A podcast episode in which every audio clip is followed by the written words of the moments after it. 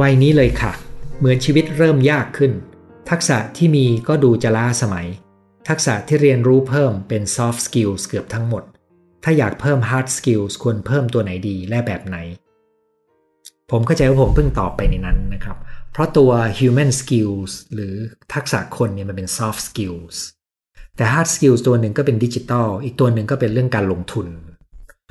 แล้วก็อีกตัวหนึ่งก็จะเป็นทักษะสุขภาพ กับ ความเข้าใจเรื่องโลกธุรกิจนะครับ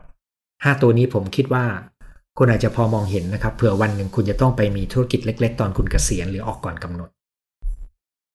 ที่จริงผมคุยเรื่องนี้กับคนพอสมควรนะครับ ตั้งหลายปีมาละ เพราะเวลาคนกำลังอยู่อายุแถว4 50แล้วก็กำลังลังเลนะครับ บางคนเครียดมากอยากจะออกจากงาน ผมก็ต้องคุยเรื่องนี้กับเขา เพราะจะทำให้เขารู้ว่าเขาจะเดินต่ออยังไงท่านนี้นะครับบอกพออายุมากขึ้นอยากเปลี่ยนงานก็ไม่รู้จะไปทำอะไร เพราะทำด้านนี้มาทั้งชีวิต ตอนนี้เริ่มแก่ก็ลำบาก เริ่มต้นตอนแก่ก็ลำบาก ควรทำงานเดิมหรือเสี่ยงล้มไปข้างหน้าดีครับคุณหมอ คุณสังเกตไหมครับ โจทย์คล้ายกันมาก ซึ่งเป็นโจทย์ที่น่าเห็นใจ และส่วนหนึ่งก็เกิดจากโลกมันเปลี่ยนเร็วมาก เคยคิดอยากเปลี่ยนงานค่ะคุณหมอ แต่นอกจากงานที่ทำอยู่ก็ไม่เก่งอะไรเลย แต่คิดไว้ในใจว่าอยากจะเพาะต้นไม้ขายจะศึกษาดู ดีครับ ถ้าคุณจะเพาะต้นไม้ขายนะครับ คุณไม่ควรรู้แต่เฉพาะเรื่องการเพาะต้นไม้ แต่คุณควรเข้าใจเรื่องการตลาด การขายด้วย และปัจจุบันนี้นะครับ ความที่มีการขายออนไลน์มากขึ้น ความที่มีการใช้โซเชียลมีเดียมากขึ้น คุณอาจจะมีชีวิตที่ต้องการได้ดีกว่าด้วยซ้ำถ้าคุณหาตัวเองเจอนะครับ แต่ไม่มีใครรับประกันได้ใช่ไหมครับ คุณลองใช้ดูแนวโน้มใหญ่นะครับ พัฒนาทักษะที่เกี่ยวข้อง แล้วก็ลองจัดกระบวนการความคิดสร้างสรรค์ดีๆ แล้วก็ลองไปคลุกในความเป็นจริงดูเพื่อคุณจะไปได้เร็วกว่าที่คุณคิดไว้อยากจะลดอายุตัวเองไปเป็น 20 ต้นๆ อยากทำอะไรอีกตั้งหลายอย่าง แต่ด้วยอายุนี้แล้ว เรียนเพื่ออยากรู้และนำมาใช้กับตัวเองก็มีความสุขแล้ว จะไปสร้างอาชีพแบบเด็กก็คงไม่ไหว ชอบการเผยแพร่ความรู้ในยุคนี้ที่สุด อยากรู้อะไรก็ search หาในอินเทอร์เน็ตได้เลย ไม่ต้องไปศึกษาเป็นเรื่องเป็นราวเช่นต่อโทหรือ certificate เหมือนเมื่อก่อน ซึ่งจบมาหลายวิชาแทบไม่ได้ไปใช้เลย น่าจะถึงคราวที่ระบบการศึกษาต้องปรับวิธีการให้ความรู้กันให้ทันกับโลกยุคนี้ ครับ มีความรู้หลายอย่างที่เราค้นได้ เราสอนให้ลูกหลานเราค้นข้อมูลความรู้เป็น คัดกรองเป็นจัดระบบความคิดเป็น มีความคิดเชิงวิพากษ์ที่เก่ง เราต้องมีคำถามว่า คุณครูมีหน้าที่อะไร คุณครูมีหน้าที่เป็นคนดูแลกระบวนการเรียนรู้ ไม่ใช่คนส่งผ่านเนื้อหาความรู้นะครับ ซึ่งตัวนี้จะเป็นบทบาทใหม่ของคุณครู ผู้ชายอายุขึ้นเลขสีนี่ยังพอจะมีลูกได้ไหมครับ ถ้าสุขภาพแข็งแรง ออกกำลังกายปกติ ไม่มีโรคอ้วนไม่มีโรคประจำตัว จากประสบการณ์ของคุณหมอผู้ชายผู้หญิงควรมีอายุไม่เกินเท่าไหร่ถึงจะมีลูกอย่างปลอดภัย ถ้าคุณถามว่าอายุ 40 มีลูกได้ไหมมีได้นะครับเอ่อคนอายุ 60 ก็ยังมีลูกได้เลยในฝ่ายผู้ชายนะครับ อย่างไรก็ตามเวลาที่เรามีอายุมากขึ้นเรื่อยๆเนี่ยก็มีความเสี่ยงกับการที่ลูกออกมาอาจจะผิดปกติได้ โดยเฉพาะในผู้หญิงที่มีอายุเกิน แต่ก่อนเขาก็ใช้เกิน 35 ต่อมาก็เกิน 40 นะครับ ตอนนี้ผมไม่แน่ใจแล้วว่ามาตรฐานเขาลากเส้นที่เท่าไหร่นะครับ โรคโรคหนึ่งที่เขากลัวกันก็จะเป็นเรื่องดาวน์ซินโดรม ซึ่งจะสัมพันธ์กับอายุของแม่ นะครับแต่ทั้งหมดเนี่ยผมคิดว่าถ้าคุณมีอายุ 40 กว่า และคุณอยากมีลูกนะครับ คุณปรึกษาหมอที่เชี่ยวชาญด้านนี้โดยตรง ที่เขาเรียกว่าเป็นการปรึกษาทางกรรมพันธุ์ แล้วก็ตัวคุณภรรยาก็เจาะดูยีน มีโรคอะไรไหมจะได้วางแผนได้ ในอนาคตอีกไม่นานนะครับ ก็ยังสามารถที่จะกรองเพื่อป้องกันโรคที่ส่งผ่านกรรมพันธุ์ได้ แต่ตัวนี้ยังไปไม่ถึงนะครับ ขอบคุณครับเพิ่ง 40 หมาดๆติดตามไลฟ์คุณหมอมา 3 ปีกว่า ตั้งแต่เรื่องแก้ความวิตกกังวล ถือว่าช่วยผมได้หลายหัวข้อเลย เฉพาะหัวข้อนี้ตรงใจเป็นหัวข้อที่ดีและกำลังต้องการเลยครับ เนื่องจากกำลังอยู่ในช่วงหัวเลี้ยวหัวต่อของชีวิต ไม่รู้ใช่ midlife crisis หรือเปล่า เพราะกำลังจะเริ่มครอบครัวใหม่ของตัวเอง แต่ติดตรงชอบเป็นคนคิดวนเวียนไปไปมามาจมปลักนานแล้ว อยู่กับภาวะ burnout จากธุรกิจกงสีของครอบครัว 18 ปี รวมถึงยึดติดสบายกับคอมฟอร์ทโซนที่ไม่กล้าทำอะไร ชอบหลีกหนีปัญหา ขี้กลัวขี้กังวลออกมากๆ อาจรวมถึงปมค้างใจในอดีตที่คุณพ่อมีสองครอบครัว รวมถึงคุณแม่ก็ขี้กลัวทำให้ส่วนทำให้มีส่วนไม่มากก็น้อยที่ยังวนอยู่กับที่ ที่เดิมและก็ไม่พอใจ มีความสับสนในตัวเองพอสมควรนะครับหัวข้อนี้ถือเป็นของขวัญปีใหม่สำหรับวันเกิดปีนี้เลย ยินดีเลยนะครับ แต่คุณคงเห็นนะครับว่ามันเป็น ภาพใหญ่ที่คุณต้องเลือกและออกแบบ และผมเห็นด้วยกับคุณครับว่าการจัดการความกังวล จะเป็นหัวใจสำคัญอันหนึ่งของคุณเลย เพราะมันแฝงอยู่เป็นส่วนหนึ่งของบุคลิกของคุณนะครับ ถ้าคุณจัดการความกังวลได้ดี มีการกล้าคิดกล้าลองมากขึ้น คุณจะพบว่า ต้นทุนที่มีอยู่ในเดิมของครอบครัวคุณอาจจะแปลงมันเป็น สิ่งที่ช่วยส่งเสริมคุณเดินต่อได้ รอฟังคุณหมอพูดให้ความรู้นะครับ เพื่อนผม 40 กว่ามีลูกชายอายุ 20 ทั้งสองเสียชีวิตปีที่ผ่านมา ผมหมดคิดถึงซ้ำๆถึงระดับความเจ็บปวดความเศร้าใจของคนใกล้ชิดไม่ได้เลย อืม ครับ ทั้งลูกทั้งพ่อเสียชีวิตพร้อมกันนะครับ ไม่แน่ใจว่าพร้อมไหมจะเสียปีที่ผ่านมานะครับ รอติดตามรอฟัง แล้วก็มีคนส่งภาพสาวมาบอกว่าดีมากนะครับ เอาละครับท่านต่อมานะครับ เด็กรุ่นใหม่ถ้าเป็นคนเก่งเขาจะเก่งมากๆ ทั้งเรื่องตัวงาน ภาษาเทคโนโลยีใหม่ ส่วนตัวผมพยายามเปิดใจเรียนรู้สิ่งใหม่จากพวกเขา ส่วนเขาก็เรียนรู้ประสบการณ์ในเชิง management จากเราถือว่าวินวินครับ ในวัย 40-60 ปี ถ้าสามารถลดอีโก้เปิดใจยอมรับการเปลี่ยนแปลง นอกจากจะได้ความรู้ใหม่จากรุ่นลูกรุ่นหลานแล้ว ยังช่วยลดอัตราที่ทำให้เรารู้สึกอึดอัดและเสียฟอร์มได้ด้วย ข้อนี้เห็นด้วยมากเลยครับ คือเรามีบางอย่างที่เขาไม่มี เขามีบางอย่างที่เราไม่มี ถ้าเราลดอัตราลงได้ มันจะเป็นวินวิน คือได้ประโยชน์ทั้งสองฝ่ายนะครับ รับราชการถึงปีที่ต้องทำอวช ปรับระดับ ไม่รู้จะจับผลงานอะไรมาทำดี ระบบราชการทำงานตามนโยบายเปลี่ยนใหม่ไปทุกปี ของเดิมไม่เคยติดตามกระดาษที่ต้องเขียนผลงานที่เกินจริงโดนใจค่ะคุณหมอ ทักษะชีวิตของคนที่ผ่านชีวิตมาไม่น้อยมันหนักหนาอยู่ แต่ก็ต้องอดทนไป รอฟังเลยนะคะ หัวข้อนี้คนวัย 50 plus ก็สนใจอย่างยิ่ง สวัสดีครับอาจารย์ ติดตามอาจารย์มาได้ปีกว่า ครั้งนี้ครั้งแรกที่แสดงความเห็น ตอนไลฟ์ไม่ได้ฟังครับ ส่วนมากมาฟังตอนตีสี่ตีห้าของวันจันทร์แทน ผมอยู่บ่อทองชนบุรี อายุ 45 ผ่าน midlife crisis มาแล้ว ตอนอายุ 37-38 ตอนนั้นเป็นผู้ช่วยผู้จัดการโครงการงานก่อสร้างงานค่อนข้างเครียด ไม่ชอบหงุดหงิดอะไรหลายอย่าง เลยหยุดทำงาน2ปีไปทำเกษตรเลี้ยงไส้เดือนเลี้ยงเป็ดไก่ จับจอบจับเสียมขุดดิน อีโก้หายครับ ประกอบกับได้ลองฝึกเจริญสติแบบเคลื่อนไหว เคยฝึกแบบพุทโธมาแล้วนะครับ ได้รู้ได้เห็นอะไรเยอะเกี่ยวกับสติสมาธิ กลับมาทำงานใหม่ตอนปี 2560 เข้ามาในตำแหน่งเล็ก ๆ เงินเดือนหายไปครึ่งหนึ่ง แต่มีความสุขครับ ชอบฟังอาจารย์ทำให้ได้แง่คิดดีๆ ขอบคุณครับ ความหวังลึกๆ มีโอกาสค่อนข้างสูงก็คืออีก 4-5 ปีจะออกไปค้นหาความหมายของชีวิต ผมกลัวการเกิดครับ คุณคงหมายถึงว่าคุณจะไปบวชหรือเปล่านะครับ ตอนนี้อายุ 47 ทำงานมา 27 ปี เคยคิดว่าตัวเองจะสามารถอยู่ไปจนเกษียณได้ แต่มาวันนี้มองการทำงานเดือนต่อเดือน ขอแค่ให้ลูกเรียนจบ มีเวลาเก็บเงินเกษียณ ไม่เป็นภาระลูกก็โอเคแล้วค่ะ มันมีแรงกดดันบางอย่างสำหรับคนวัยนี้จริง ๆ นะครับ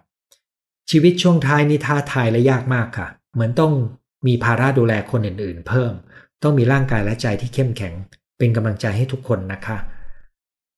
ท่านนี้เป็นครูเกษียณนะครับ ซึ่งถ้าต้องถ้าต้องดูแลคนอื่นด้วยก็จะหนักหน่อยหนึ่งนะครับ น่าเห็นใจมาก โดยเฉพาะนะครับผมมีคนรู้จักที่ เกษียณแล้วแล้วก็มีเงินเก็บ แต่ว่าลูกมีเหตุที่ทำให้ต้องว่างงาน แล้วก็มีปัญหาการเงินปรากฏว่าแม่ต้องเอาเงินออกมาช่วย ซึ่งเป็นสถานการณ์ที่น่าเห็นใจทั้งบ้านเลยนะครับ ขอบคุณทุกท่านนะครับที่ส่งคำทับทายมานะครับ แล้วก็ขอบคุณท่านที่ช่วยแชร์นะครับ ขอท่านที่รายงานอายุมาด้วยนะครับ ต้นไม้หายไปใช่ครับผมลืมมามาวางเลยนะครับ สวัสดีทุกท่าน สวัสดีอาจารย์วชิราด้วยครับ คนในวัย 50 plus ที่เจอคือหวงตำแหน่งหวงสถานที่ทำงานไม่สนับสนุนคนรุ่นใหม่ สกัดดาวรุ่งทุกวิถีทาง และก็ไม่สามารถบริหารจัดการงานในยุคปัจจุบันได้เพราะทักษะมีไม่พอทำให้องค์กรเกิดปัญหามากมาย อืม น่าสนใจนะครับทำยังไงให้เขาปรับตัวได้กับการเปลี่ยนแปลง เพราะว่ามันจะเป็นประโยชน์กับองค์กรมากเลยนะครับ ขออนุญาตถามหน่อยนะครับ อันไม่เกี่ยวกับหัวข้ออยากทราบว่าความสงสารบอกอะไรเรา และจะจัดการอย่างไร มันขึ้นอยู่กับคุณสงสารใคร หรือใครสงสารคุณเหมือนกันนะครับ มันเป็นความเห็นใจนะครับ มันก็แค่บอกว่าเรารู้สึกรับรู้ได้ถึงความทุกข์ของคนคนนั้น ซึ่งเป็นคุณสมบัติที่ดี ในการ มีความเข้าใจเพื่อนมนุษย์ รับรู้ความทุกข์ของเพื่อนมนุษย์ แต่ต้องระวังที่จะถูกคนเอาไปใช้ในทางที่เอาเปรียบเราได้กราบขอบพระคุณความรู้ดีๆ ที่อาจารย์หมอมอบให้ขอบุญรักษาอำนวยพรให้คุณหมอด้วยนะครับ อายุ 50 ลาออกตั้งแต่ 49 เพราะโควิด บังคับ งานจิวเวลรี่กับลูกค้าต่างประเทศนักท่องเที่ยวตอนนี้ยังไม่ยังรับไม่ได้ร้อยเปอร์เซ็นต์สามีรับราชการให้กำลังใจมาตลอด ดูแลเรื่องการเงินให้ แต่ก็รู้สึกสงสารสามีมาก เพราะภาระหนักลูกสองคนกำลังกินกำลังนอน วัย 13 และ 16 บางครั้งก็เครียดเพราะตัวเองขาดรายได้ไปเดือนละ 5 6หมื่นต่อเดือนครับคุณหมอ น่าเห็นใจมากครับ เพราะว่ามันเท่ากับรายได้ ครอบครัวหายไปก้อนใหญ่เลยนะครับ ส่วนคุณจะทำอะไรได้บ้างบางทีมันก็ยังนึกไม่ออกนะครับในสถานการณ์ปัจจุบันผมไม่แน่ใจว่าที่พูดไปเมื่อสักครู่นี้มีอะไรที่เป็นประโยชน์กับคุณบ้างนะครับ ลองทบทวนดู สวัสดีค่ะ ชอบหัวข้อนี้อายุ 45 ปีทำงานตั้งแต่ 13 จนถึงตอนนี้ได้หยุดพักจริงจังก็ช่วงมีโควิด เพราะต้องปิดร้าน เปิดร้านตัดผมรู้สึกว่าหยุดงานก็อยู่ได้ เหมือนตัวเองไม่ขยันเท่าเดิม การปล่อยวางหรืออาการหมดไฟใกล้เคียงกันไหมคุณหมอเริ่มไม่แน่ใจ ไม่เหมือนครับ หมดไฟนี่มันจะมีความรู้สึกหมดพลัง เริ่มมองอะไรในแง่ลบในงานนะครับ ซึ่ง ถ้าคุณปล่อยวางก็คือคุณอาจจะเริ่มรู้สึกว่าคุณเห็น คุณมีความต้องการอย่างอื่นในชีวิตที่ชัดเจนขึ้น เช่น คุณไม่อยากทำงานหนักเหมือนเดิม คุณอยากมีคุณภาพชีวิตที่ดี มันต่างกันหน่อยหนึ่งแต่ผมเจอคนที่หมดไฟนะครับพอเปลี่ยนสิ่งแวดล้อมนะครับพลังขึ้นมาได้เลยนะครับ ครั้งต่อไปขอ 30 plus เพื่อนในวัยเดียวกันรวมถึงตัวเราเองรู้สึกสับสนในชีวิตหลายคนเหมือนอยู่ตรงทางแยกหรือทางเชื่อม หลักคิดมันอาจจะคล้ายกันอยู่เหมือนกันนะครับ คุณว่าไหมครับ เพียงแต่ 40 ปีเนี่ยมันได้ลงทุนในชีวิตไปเยอะกว่าคน 30 ปี คนในวัย 30 ปีจะเป็นจุดเปลี่ยนที่เปลี่ยนได้ง่ายกว่านะครับ ฟังคุณหมอทุกเช้านะครับ ฟังย้อนหลังนำมาปรับใช้ได้ ขอบพระคุณคุณหมอมากสำหรับความเพียรอย่างซื่อสัตย์มั่นคงในการให้ความรู้ ขอพระเจ้าทรงอำนวยพร เป็นหัวข้อที่น่าสนใจ สวัสดีมีประโยชน์ในการดำเนินชีวิต อยู่กับตัวเองเขียนไดอารี่ทำปัจจุบันให้ตัวเองมีความสุข ขอบคุณสำหรับหัวข้อนี้ค่ะ ชอบสีเสื้อสดใสของคุณหมอ สิ่งที่อาจารย์หมอบรรยายในยุคนี้ สิ่งที่บรรยายนั้นยุคนี้มนุษย์ต้องปรับตัวยิ่งกว่าจิ้งจกขอให้คุณหมอมีความสุข ถ้าหายป่วยซึมเศร้าเมื่อไหร่จะไปเรียนภาษาอังกฤษที่ต่างประเทศ เพื่อเอาไว้เที่ยวรอบโลก อยากเกษียณตอนอายุไม่เกิน 45 มันเป็นฝันนะครับที่คนจำนวนมากอยากจะเกษียณเร็ว แต่ว่าแนวโน้มก็คือเวลาเกษียณแล้วไม่ได้แปลว่าเราไม่ต้องทำงาน แต่เราอาจจะทำงานไม่ต้องหนักเหมือนเดิม และเลือกทำแต่สิ่งที่จะเข้ากับวิถีชีวิตที่เราต้องการ ชอบวัยบวก 60 มาก ๆ ตอนนี้ 54 ปี เตรียมตัวเตรียมใจในการใช้ชีวิตให้มีคุณภาพ ให้คุณหมอพูดเรื่องเกษียณเยอะ ๆ นะคะ การลงทุนไม่เป็นไปตามเป้าหมายต้องปรับเปลี่ยนอย่างไรดี อันนี้เกินความรู้ของผมแล้วนะครับ ผมรู้แต่ว่าเราจำเป็นต้องมีความรู้เรื่องนี้ แต่ผมไม่ได้มีความเชี่ยวชาญขนาดที่จะหยิบเรื่องนี้มาพูดคุยนะครับ สวัสดีค่ะอาจารย์หมอรู้สึกดีใจมากที่ได้ฟัง เพราะค่อนข้างตรงกับสถานการณ์ณเวลานี้ ซึ่งปัจจุบันก็กำลังเข้าคอร์สพัฒนาตนเอง อาทิตย์หน้าจะได้เริ่มเข้าคอร์สกับอาจารย์หมอแล้ว ยินดีครับแล้วเจอกันเบิร์นเอาท์นานจนจะกลายเป็นซึมเศร้าครับ มันเป็นความเครียดเรื้อรังในงานครับ แล้วก็คนที่เครียดเรื้อรังจะเป็นปัจจัยเสี่ยงก่อการเป็นซึมเศร้าได้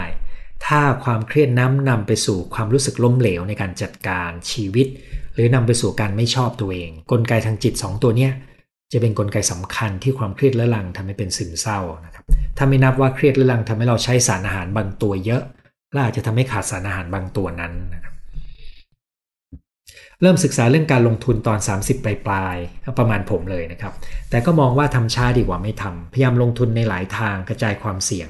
แต่ยังไม่ทำเลยคือทักษะที่4นะครับคุณหมายถึงทักษะสุขภาพทักษะสุขภาพหรือเปล่าครับ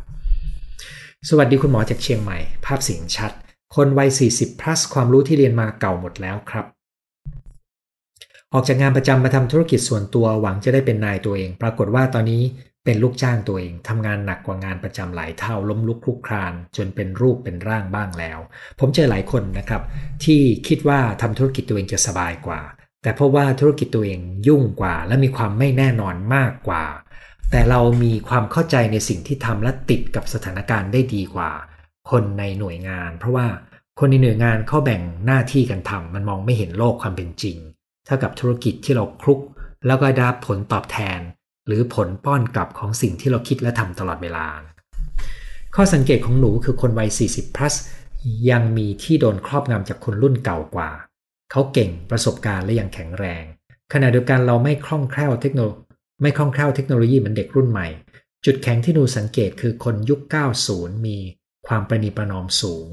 มีเส้นของความร่วมมือร่วมใจขอบคุณครับ พอได้ฟังคุณหมอเข้าใจมากขึ้นเลย ระหวังว่าจะฝึกทุกทักษะได้สม่ำเสมอ ปัญหาคือยังไม่มีเป้าหมายและรู้สึกว่าแค่ทำงานไปวันๆ จะทำยังไงให้รู้สึกอยากมีเป้าหมาย ผมคิดว่าเป้าหมายมันเกิดขึ้นเมื่อคุณได้เชื่อมโยงกับความต้องการของตัวเอง ในส่วนลึกของจิตใจครับ ซึ่งการที่คุณจะเชื่อมโยงกับตัวเองและตระหนักในความต้องการในส่วนลึกของจิตใจได้ดี คุณต้องมีเวลาถอยออกไปนะครับ เหมือนวิธีคิดตัวที่3นะครับอายุ 33 อยากไปเที่ยวรอบโลก ควรหยุดงานทุกอย่าง ไป 1 ปี หรือควรทำงานไปเที่ยวไป อันนี้เป็นตัวเลือกแล้วนะครับ ผมเองยังไม่เคยมีแผนอยากเที่ยวทั่วโลกนะครับ แต่มันเป็นฝันของคนรุ่นใหม่เลย อายุที่มากขึ้นก็เป็นปัจจัยที่ทำให้ประสิทธิภาพของเราด้อยลง ในสถานการณ์ที่ไม่มีอะไรแน่นอนในยุคนี้เป็นโจทย์ท้าทายจริง ขอบคุณสำหรับแนวคิดให้ไปปรับการพัฒนาทักษะส่วนตัว การทำให้ต่อเนื่องเป็นคำสำคัญที่จะจำขึ้นใจ สวัสดีอาจารย์หมอขอบคุณที่ให้ความรู้ทักษะที่สำคัญและจำเป็นต่อชีวิตด้วยเมตตา ดิฉันจะเกษียณปี 65 นี้แล้ว ได้นำความรู้ที่อาจารย์ไปปรับใช้ในการทำงานและครอบครัวมาตลอด ถ้าเช่นนั้นคุณก็เกิดปี 05 ซึ่งที่ 60 ก็จะเป็นปี 65 นะครับ ชีวิตตอนนี้เดินตามสามี เพราะสามีมีเป้าหมายว่าจะทำอะไรหลังเกษียณงานเดือนหน้า ชอบหัวข้อนี้มาก ทั้งมีประโยชน์กับตนเอง และมีประโยชน์กับคนยุคโควิดมาก คนเครียดกันเยอะ วัยนี้แทนที่จะมั่นคงกับหน้าที่การงานและครอบครัวกับสั่นคลอน เพราะโควิด และความก้าวหน้าของโลก ที่เนินวัตถุนิยม ตอนนี้อายุ 46 เพิ่งได้รับการวินิจฉัยว่าเป็น ADHD จากตอนแรกไปหาหมอ ด้วยอาการ anxiety ครับ ตอนนี้เริ่มทานริตาลินหวังว่าจะดีขึ้นลองดูนะครับ การออกกำลังกายที่เข้มข้นพอก็ช่วยได้นะครับ การดูแลสมองให้ดีก็ช่วยได้ ชอบหัวข้อนี้เพราะกำลังจะ 40 โคตรเครียด ปีที่ผ่านมาตกงานไม่มีเงิน กลับมาอยู่ต่างจังหวัดกับพ่อแม่ปลูกผักทำเสื้อผ้าปักผ้าขาย รายได้แค่พออยู่ได้ แต่ไม่พอสำหรับอนาคตของลูกชาย สวัสดีค่ะ ติดตามคุณหมอใน YouTube ถ้าหมดไฟทำงานปลุกไฟยังไงครับ ผมเคยพูดเรื่องนี้นะครับ เมื่อเป็นสักเป็นปีละคุณลองไปดูได้เลยนะครับ สวัสดีอาจารย์หมอรับหัว รับหัวอาจารย์ทุกครั้ง หมายถึงรับฟังมั้งครับ มีประโยชน์มากในการนำไปปรับใช้ในการรับฟังอ่าใช่ละมีประโยชน์มากยินดีครับ ฟังคุณหมอทั้งใน YouTube และไลฟ์ตอนนี้อายุ 59 โชคดีที่ยังมีคนจ้างงานนะครับ การอยู่เงียบๆ ค่อยๆคคิดมองอะไรแบบเป็นจริง และยอมรับการเปลี่ยนแปลงทุกอย่าง รู้สึกเบาสบายคิดอะไรได้เยอะอย่างมีความหวังและพลังใจ มนุษย์ต้องการเวลาเช่นนั้น และเราต้องจัดเวลาให้ตัวเอง โชคดีที่กล้าตัดสินใจลาออกจากงานประจำช่วงอายุก่อน 40 เป็นช่วงที่ไม่แก่เกินเรียนรู้ ปรับตัวเปลี่ยนแปลงกล้าคิดกล้าลงมือทำหลักสูตรบทเรียนแก้ปมค้างใจเรียนวันไหนของสัปดาห์ หลักสูตรรอบหน้าเรียนวันอาทิตย์ เริ่มวันที่ 7 เดือนพฤศจิกายน เรียนตอนบ่ายนะครับ วันนี้มีประโยชน์มากครับ การทำธุรกิจในปัจจุบันเรื่องคนเครื่องมือความรู้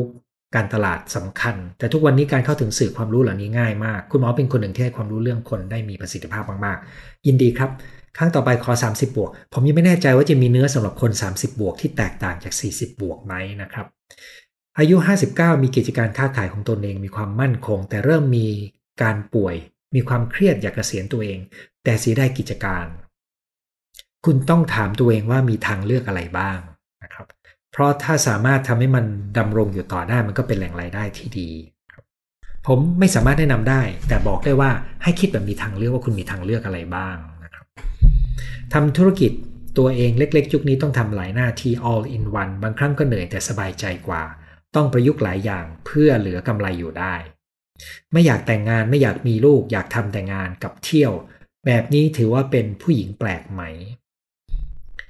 มันต้องดูเหตุผลของคุณใช่ไหมครับ ว่าคุณเหตุใดจึงเลือกเช่นนี้ ถ้าเหตุผลฟังดูแล้วเข้าใจ มันก็เป็นสิทธิ์ของคุณนะครับ นั่นก็คือทั้งหมดที่เราจะคุยกันในคืนนี้นะครับ โจทย์ท้าทายบนเส้นทางงานของคนวัย 40 บวก หวังว่าทุกท่านจะได้ประโยชน์ แล้วอาทิตย์หน้าพบกันใหม่ในเวลาสองทุ่มนะครับสำหรับวันนี้ สวัสดีทุกท่านครับ